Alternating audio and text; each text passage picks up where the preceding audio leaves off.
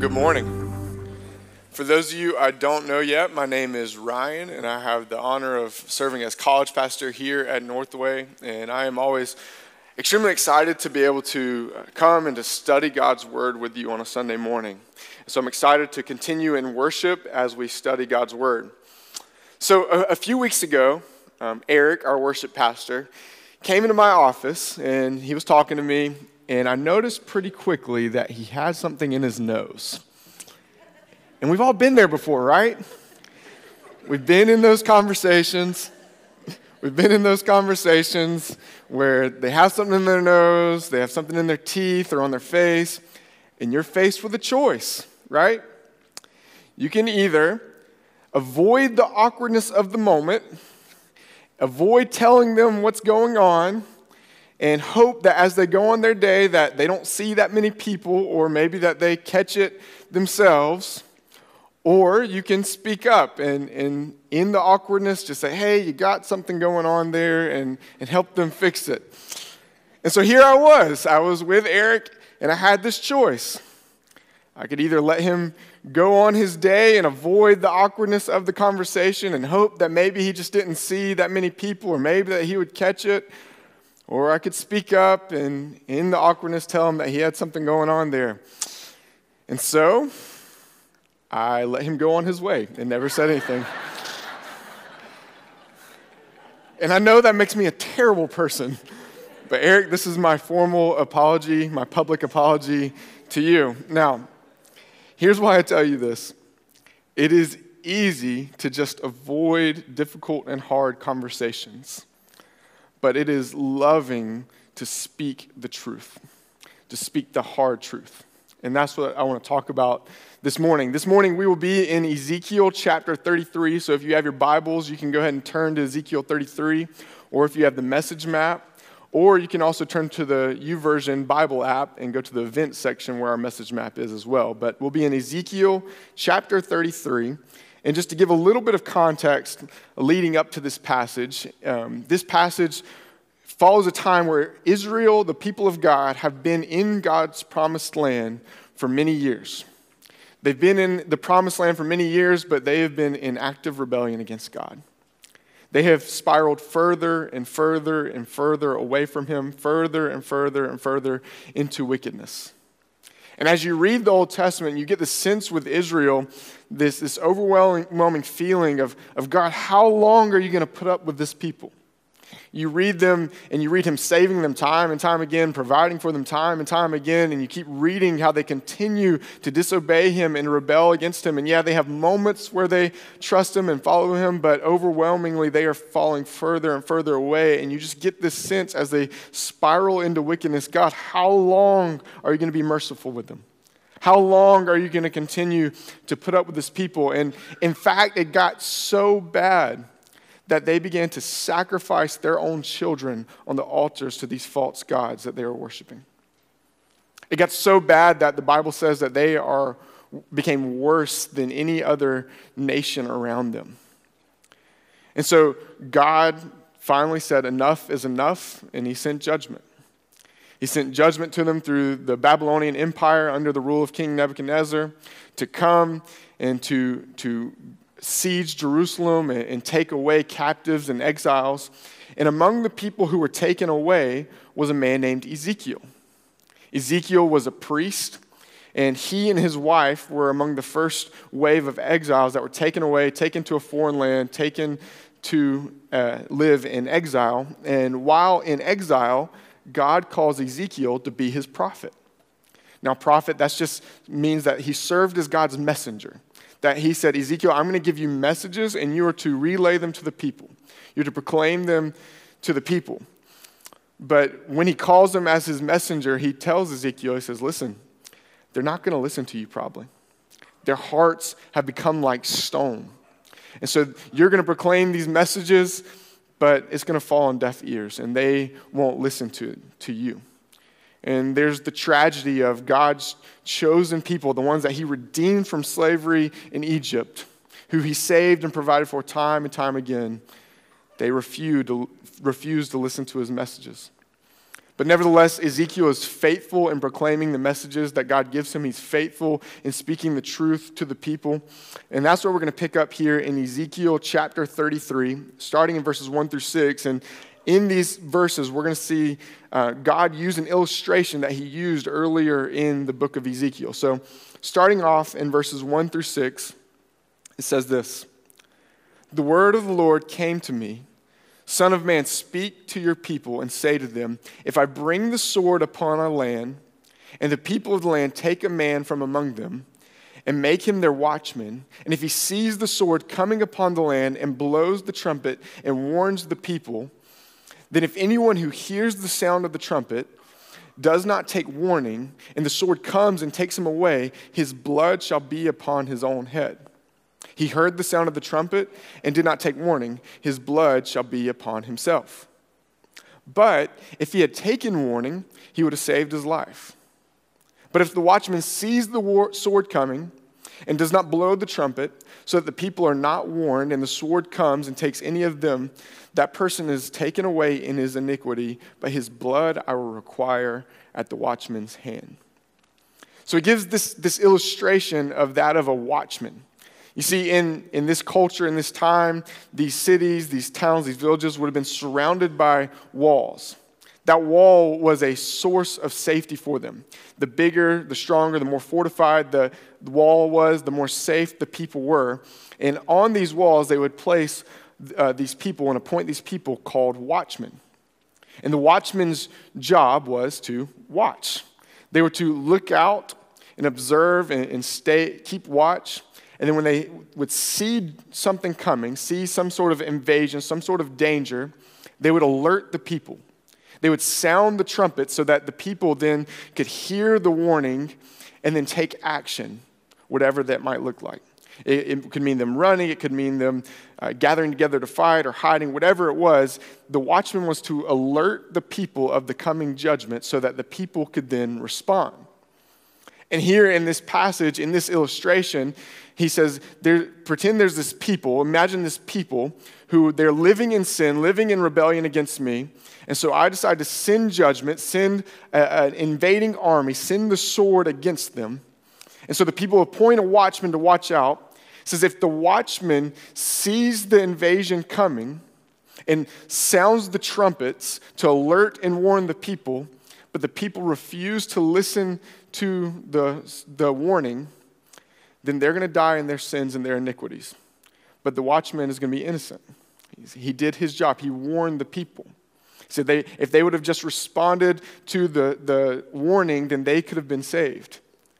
But he said, however, if the watchman sees the sword coming, sees the judgment coming, but refuses to sound the alarm, to sound the trumpets, then the people still die in their sins and their iniquity. It's, it's on them that judgment is coming, but their blood's also going to be on the hands of the watchman.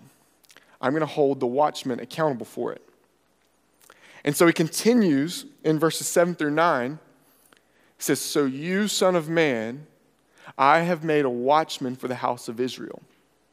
Whenever you hear a word from my mouth, you shall give them warning from me. If I say to the wicked, O wicked one, you shall surely die, and you do not speak to warn the wicked to turn from his way, that wicked person shall die in his iniquity, but his blood I will require at your hand.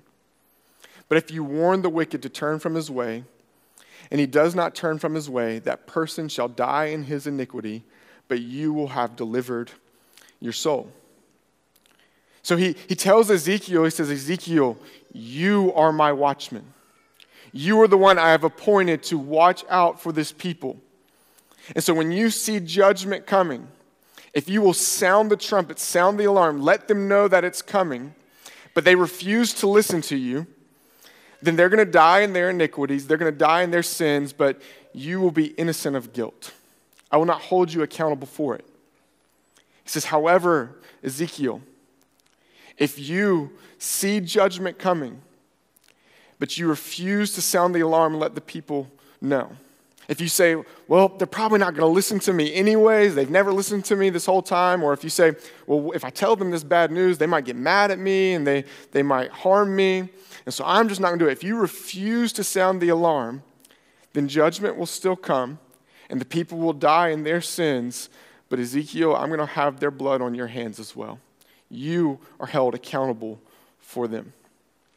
He says, Ezekiel, you must proclaim this message. You must sound the trumpet, sound the alarm. And the, the alarm is judgment is coming. The, the punishment for your sins is coming due, people. And so that makes us ask the question why does God announce judgment to this people? Why does he take the time to warn them that his judgment is coming? It seems kind of counterintuitive, right? And I loved how Pastor Ben Stewart talked about it uh, in one of his messages. He, he said, You know, God, he asked, why would God announce judgment? He said, He's God. God doesn't have to announce it. You don't look at an ant and proclaim judgment before you step on it. No, you just step on it. God doesn't have to announce judgment, but He does. He does because it's the last thing He wants to do. It's the last thing He wants to do. He announces judgment because He wants them to repent. See, he's a, a just God who must punish sin, who must punish wicked and evil, but he doesn't delight in the death of the wicked. It says in Ezekiel 33 11, say to them, As I live, declares the Lord God, I have no pleasure in the death of the wicked, but that the wicked turn from his way and live. Turn back, turn back from your evil ways, for why will you die, O house of Israel? See, he, he announces judgment in hopes that they will hear the message and that they will repent, that they will turn from their sins. And he says, when they turn from their sins, I will be willing to offer them forgiveness. I will wipe the slate clean. I will forgive them of their sins. But the people won't listen. They refuse to hear the message. Their hearts were hardened against the message of God, their hearts were hardened against God. They, they chose to believe these false prophets of the day who were saying, oh, exile is not going to be that long. It's not going to be that bad. We're going to return back to our homes. We're going to return back to Jerusalem. They believed the false messages of the day because they were easier to believe. They were the ones that they wanted to believe, but they rejected the truth of the message of God and they rejected God. And so God did exactly as he promised he would do. In Ezekiel 33 21, it says, In the 12th year of our exile, in the tenth month, on the fifth day of the month, a fugitive from Jerusalem came to me and said, The city has been struck down. He brought destruction upon them. Their exile would not be short, they would not return quickly back to Jerusalem. Jerusalem was destroyed. He enacted judgment upon the people. But even in Ezekiel, amidst all this proclamation of judgment, we see hope he gives them hope. In Ezekiel 36, verses 24 through 27, it says this it says, I will take you from the nations and gather you from all the countries and bring you into your own land. I will sprinkle clean water on you, and you shall be clean from all your uncleanliness, and from all your idols I will cleanse you. And I will give you a new heart, and a new spirit I will put within you. And I will remove the heart of stone from your flesh and give you a heart of flesh. I'll put my spirit within you and cause you to walk in my statutes and be careful to obey my rules. You see, although the people had continuously rebelled against him, although they were extremely wicked and their hearts were hardened, God chose not to wipe them out. He doesn't bring total destruction upon them. He says, Hey, this exile is not going to be the end to you. I'm going to bring you back home. What we hear other prophets in Scripture say is that he's going to preserve a remnant of the people of Israel. Why? Because of his covenant with them. His promise with them that when he promised Abraham, he promised that he would give him many descendants, and through his descendants, he would bless the entire world. And so, God, being faithful to his promise, he would not wipe out the descendants of Abraham. He would not wipe out the people of Israel. He would preserve a remnant. And what we see is that this promise, this hope, is not just here for the people of Israel, it's, it's hope for all of mankind. That he says that he's going to forgive them of their sins and their wickedness, that he's going to replace their heart of stone with a heart of flesh, that he's going to put his spirit within them. See, he's got to replace the heart because that's the root of all of our problems. Mankind has a heart issue. Alexander Solzhenitsyn uh, writes If only there were some evil people somewhere insidiously committing evil deeds, and it were necessary only to separate them from the rest of us and destroy them. But the line dividing good and evil cuts through the heart of every human being, and who is willing to destroy a piece of his own heart? That's the condition of mankind. We all have a heart problem. In our hearts, yes, we're capable of good at times, but ultimately our hearts are wicked and evil and in active rebellion against the Lord. And God, because He is just, He must punish wickedness. He must punish sin and this rebellion. But not only is he just, and not only does he punish wrongdoing, he is the definition of love. And because of that love, he extends mercy and he extends grace. And that while we were his enemies, he sends Jesus.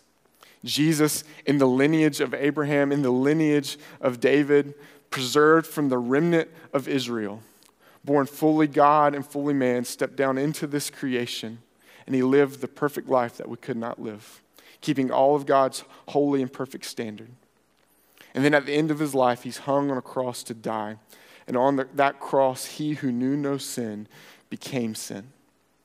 And then on that cross, God poured out all of his wrath and judgment on the sin. He poured out all of his wrath and judgment on Jesus. Jesus drank the cup of God's wrath that was intended for us. And on that cross, Jesus died. But praise God, on the third day, God raised him from the dead in victory victory over sin and victory over death. And the promise is that if we would trust in Jesus, believing in who he is and what he did on the cross, believing that God raised him from the dead, and trusting that it was done on our behalf, then we can have life. That our sins are taken in place on the cross of Christ and his wrath poured out on our sins but then Jesus' righteousness taken and placed on us. So that when God looks upon us, he doesn't see a sinner deserving of his wrath, he sees a son and a daughter. He sees the righteousness of Jesus. Those who trust in Jesus are given life, they're given life in abundance, they're given God's Spirit placed within their hearts. God comes and dwells within them, and the Holy Spirit comes and he, he starts chipping away at that heart of stone. He starts molding and shaping the heart to look more like his heart. And what we believe in Philippians 1 6 is that he who began a good work in them will be faithful to bring that work to completion. That there will be a day when the follower of Jesus will stand in eternity fully glorified, fully made to look like his son in the presence of God forever. The follower, follower of Jesus is saved from certain condemnation and judgment that they deserve. And they're saved into perfect relationship with God and eternity in his presence. See, the, greatest gift of salvation, it runs far deeper than just being rescued from condemnation. It, it, the greatest gift of salvation is that we are saved from condemnation into right relationship with God to be in his presence for all eternity one of my coworkers, Mr. Jerry, he, he said it so well one day. He said, I'd even settle to be a blade of grass or a rock in heaven just to be in the presence of God. That's the gift of salvation. We were destined for judgment. We were without hope. We were dead in our sins. But God, so rich in love and mercy, sent his son Jesus to redeem us and to restore us. And that is the message of the gospel. But it doesn't end there for the follower of Jesus. See, the follower of Jesus has been commissioned, has been sent out.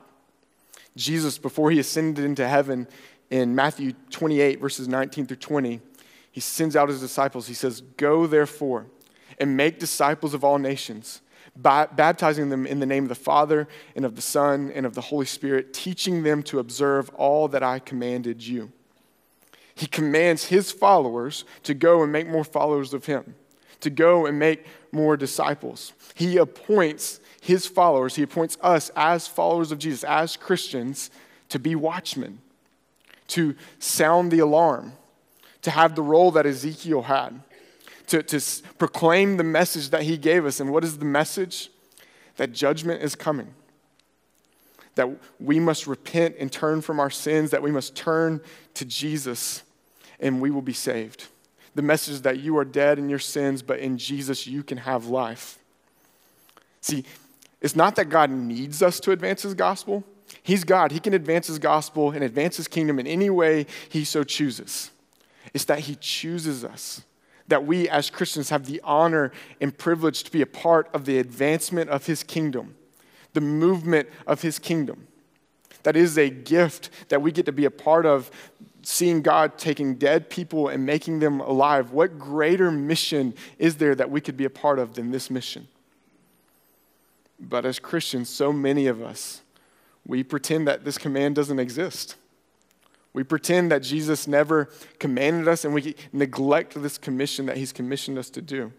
We, we stand on the wall at our post and we look out and we see the judgment that's coming, and we then look and see people and stare them in the eyes, people who are destined for this judgment, yet we say nothing. We fail to alert the people and sound the alarm. An analogy that was helpful for me, uh, just kind of putting this into to perspective for us, is, is imagine that you're on this massive boat. And on this boat, there's a ton of people on it, and you're off at sea, and you get news that the boat's going down, that it's, it's beginning to sink. And you know that because of the type of waters you're in, how far away you are, that when that thing goes down, if anyone who hits that water, they're not going to make it they're going to die. But as you get this news, you, you find out that there's a lifeboat, that there's a safety boat on the ship. And you find out that it's, it's large enough to hold anyone who gets to it. And you find out where it is, and so you start moving in that direction with, with great intent, moving towards the safety of that lifeboat. But as you go, you see all these people who are just kind of doing their own thing. Some have no clue that anything's wrong. Others think there's something wrong, but they're moving in the wrong direction. You're bumping past people moving towards this safety boat, and you keep passing by person after person after person who's heading in the complete wrong direction. You, you look and you see your coworkers, you see your classmates, you see friends, you see family members, and you know they're heading in the wrong direction. If they don't get to that safety boat, they're not going to make it, yet you say nothing and you keep going along your way. That's the picture of the follower of Jesus who fails to proclaim the gospel message to the lost world. We've been given a message. So, so why don't we share this gospel? Why don't we? And, and I'm gonna be honest with you and just speak very personally here. This is something that I struggle with. This isn't me standing up here saying, hey, you need to share the gospel. This is something that, that I know I struggle with personally, and I think that many of us do. So, so why do we? And I think there's many different reasons. Maybe it's just the awkwardness of having that conversation. It, it can be weird or awkward for the moment. Maybe we just don't feel equipped to do so. And so we think, oh, maybe it's, it's someone else's responsibility. It's the, the pastors, the missionaries, the people who are just good at speaking. That's their role. My role something else. Maybe it's, it's the fear of losing some relationship. That if we share this, they might reject me, but it might not just be that they reject the message, that they reject me personally. And I lose maybe a coworker's uh, friendship, or maybe even get cast out of my family for it, get ostracized by society.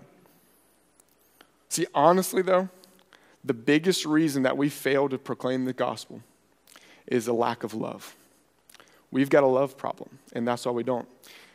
Because what we see in Scripture, what Jesus says is if we, we love Him, then we'll obey His commands love brings obedience. If we truly love God, then we will obey his commands. And then with that, if we truly love God, we will truly love people. And if we love people, we would go. In our college home teams this semester, we've been working through First Peter, and in First Peter this past week, we talked about how our identity as children of God grows our love for others. And Jesus says that when he boils down the, the greatest command, what it all points and centers around is love of God and love of people.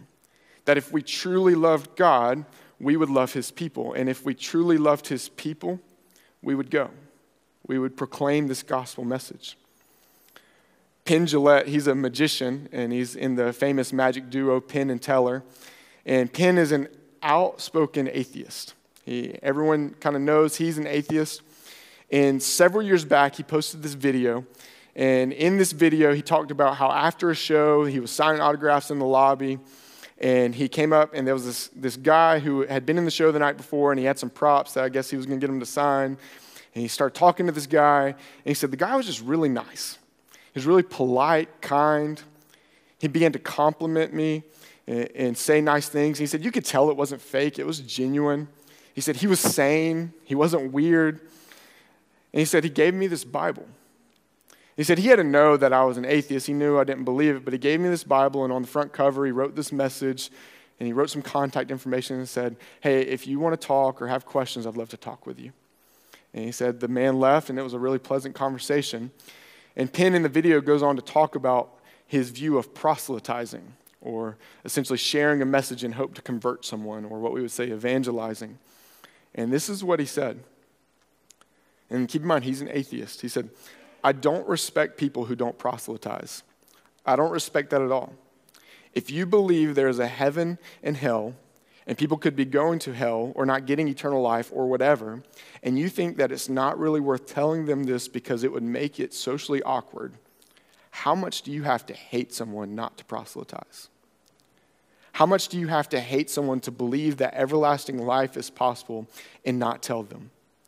If I believed that beyond the shadow of a doubt that a truck was coming at you and you didn't believe it, if that truck was bearing down on you, there's a certain point where I tackle you. And this is more important than that. That's an unbeliever. He's an atheist and he says this. How unloving for us as followers of Jesus to, to believe what we say we believe, yet not proclaim it to a lost world. In fact, not just how unloving, how hateful is it for us to say we have the message of eternal life, yet not proclaim that to those who are dying each day without it? See, greater than any reason we could give for not sharing this gospel, the problem we have is a heart problem. We don't love God enough to trust His command, and we don't love Him enough to love His people. If we loved God, we would love people, and if we loved people, we would go. And, and those of us who, who, as we love God and have experienced Him and experienced the life with which we have in Him, the natural response is to go and share the gospel. Jesus, throughout his ministry, when he would encounter people and perform all these different miracles for them, early on in his ministry, oftentimes we find Jesus saying, Hey, don't tell anyone about this. He knew that if his popularity grew, it wasn't his time yet to go to the cross, but if it grew, he'd go earlier. And so he's saying, hey, don't let anyone know this, don't tell anyone. But what we find is in these situations, oftentimes the Bible tells us that the people go and tell anyways, that they can't help but share this message, of this encounter with the Christ. Christian, when you have been saved from from death to life, the natural response is to go and tell people we are propelled to go forward. See, when we put things in their proper perspective and we see the eternal stakes that are at hand, then these excuses we make, they fall to the wayside. We will go with intention. We will proclaim the message. We will sound the alarms. Just this past week, um, I heard my wife Sarah screaming from the uh, porch, Maggie, Maggie, Maggie, Maggie. That's our dog. I was like, oh no, what happened? And before I could even get up, she comes in the door and said, Snake, snake, snake. So I go outside, and sure enough, there was a four foot copperhead sitting in our yard that our dog thought was her new best friend. And so when Sarah saw this, she didn't say, Well, you know, Maggie's old enough to make her own decisions at this point. She can just play with it if she wants. She didn't say, Ah, Maggie's kind of stubborn. She doesn't listen that well. She probably won't listen to me anyways. I'm just whatever. Or it's going to be inconvenient to yell. I don't want to wake the neighbors, like Ryan's sitting on the couch, so I don't want to alarm him. Just let her go. No, the stakes were too high. She screamed, she did whatever she could. I guarantee she would have gone and pulled the dog off the snake if she could have. Thankfully, Maggie listened, she's all good now. But the stakes were too high. She had to sound the alarm. When we put eternity into perspective, and we see the judgment that's coming, but we see the hope that we have in Christ. The, the stakes are too high not to proclaim that message. And then with that, when we put it in proper perspective, our excuses fall by the wayside. We, we, we might say, oh, well, it's awkward. Well, it's awkward for a moment. Look at the scope of eternity. That is just a brief moment that's gone. That shouldn't keep us from sharing. We might say, oh, I don't feel equipped. I, I don't really speak that well. That's the excuse that Moses gave, remember? Moses said, when God was trying to send him to Egypt, he's like, ah, I don't really speak well. And God goes, Yeah, I know. I made you. I made you. And guess what? I'm going to be with you. So if you say, oh, I don't feel equipped, I can't do it, good. God is in the business of equipping the unequipped. And when you go and you share the gospel and you fumble all over yourselves and someone comes from death to life from that gospel proclamation, then God's going to get the glory for it. So praise God for it. You might say, oh, well, what if we lose the relationship? This is eternity that's at stake. You're here in relationship with them, and yes, it's beautiful for a moment, but this life will come to an end. And wouldn't you prefer to have them worshiping alongside you for all eternity? Well, what if they don't listen? What if they don't?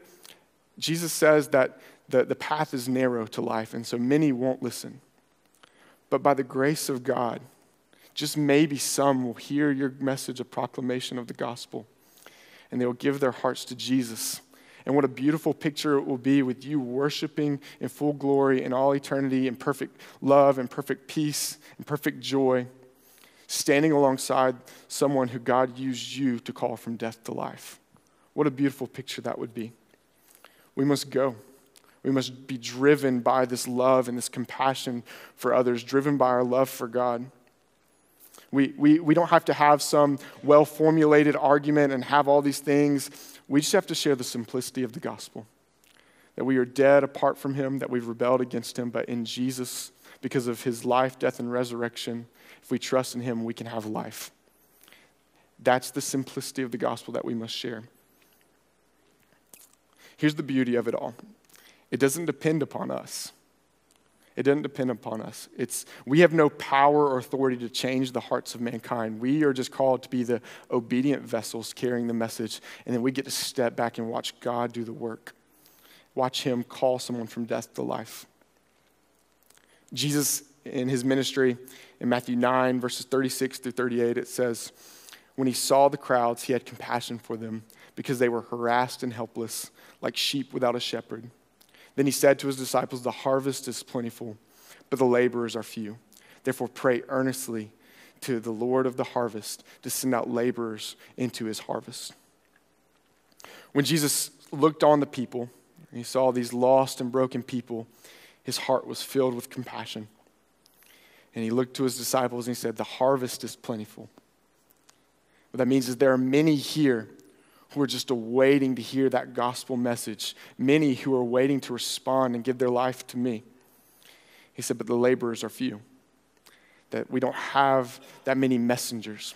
And so he tells his disciples, Pray earnestly for God to raise up laborers to go into the harvest.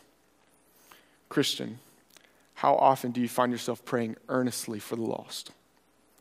How often do you find yourself just in fervent prayer, praying for those who don't know Jesus around you? Praying that God would soften their hearts and that they would be ripe for the harvest. Praying that they would hear the gospel message and give their lives to Him. Praying that God would raise up laborers to go out and to share and proclaim this gospel. How often do you find yourself given over to prayer for the lost? In the very next passage, Jesus, uh, immediately following this, he, he gathers together his disciples, he equips them, and then he sends them out as laborers into the harvest. He sends them out. And I, I had a professor share a quote that said this said he told them to pray for laborers, and then he made them the answer to their prayers. Christians, pray for laborers, and then go and be a part of answering your own prayers. I just want to close with this. If you are not a follower of Jesus, the trumpet has been sounded. You are dead in your sins. You have rebelled against a holy God, and judgment is coming for that sin. But if you would, in humility, turn from your sins and trust Jesus, believing in who he is and what he did on the cross, believing that it was done for you, then you can have salvation. You can have life. And I hope and I pray that you would do that follower of Jesus, uh, you might feel convicted saying, I haven't been sharing this gospel. It's okay. We have a, a faith of grace. And so repent. Ask God for forgiveness for the failure to proclaim this message. Pray and ask God to grow your love for Him so that you will continue to share. Pray and ask God to grow your love for others so that you will be sent forth from that love. And then know that the harvest is plentiful pray earnestly for God to raise up laborers, and then go and be the answer to your prayers.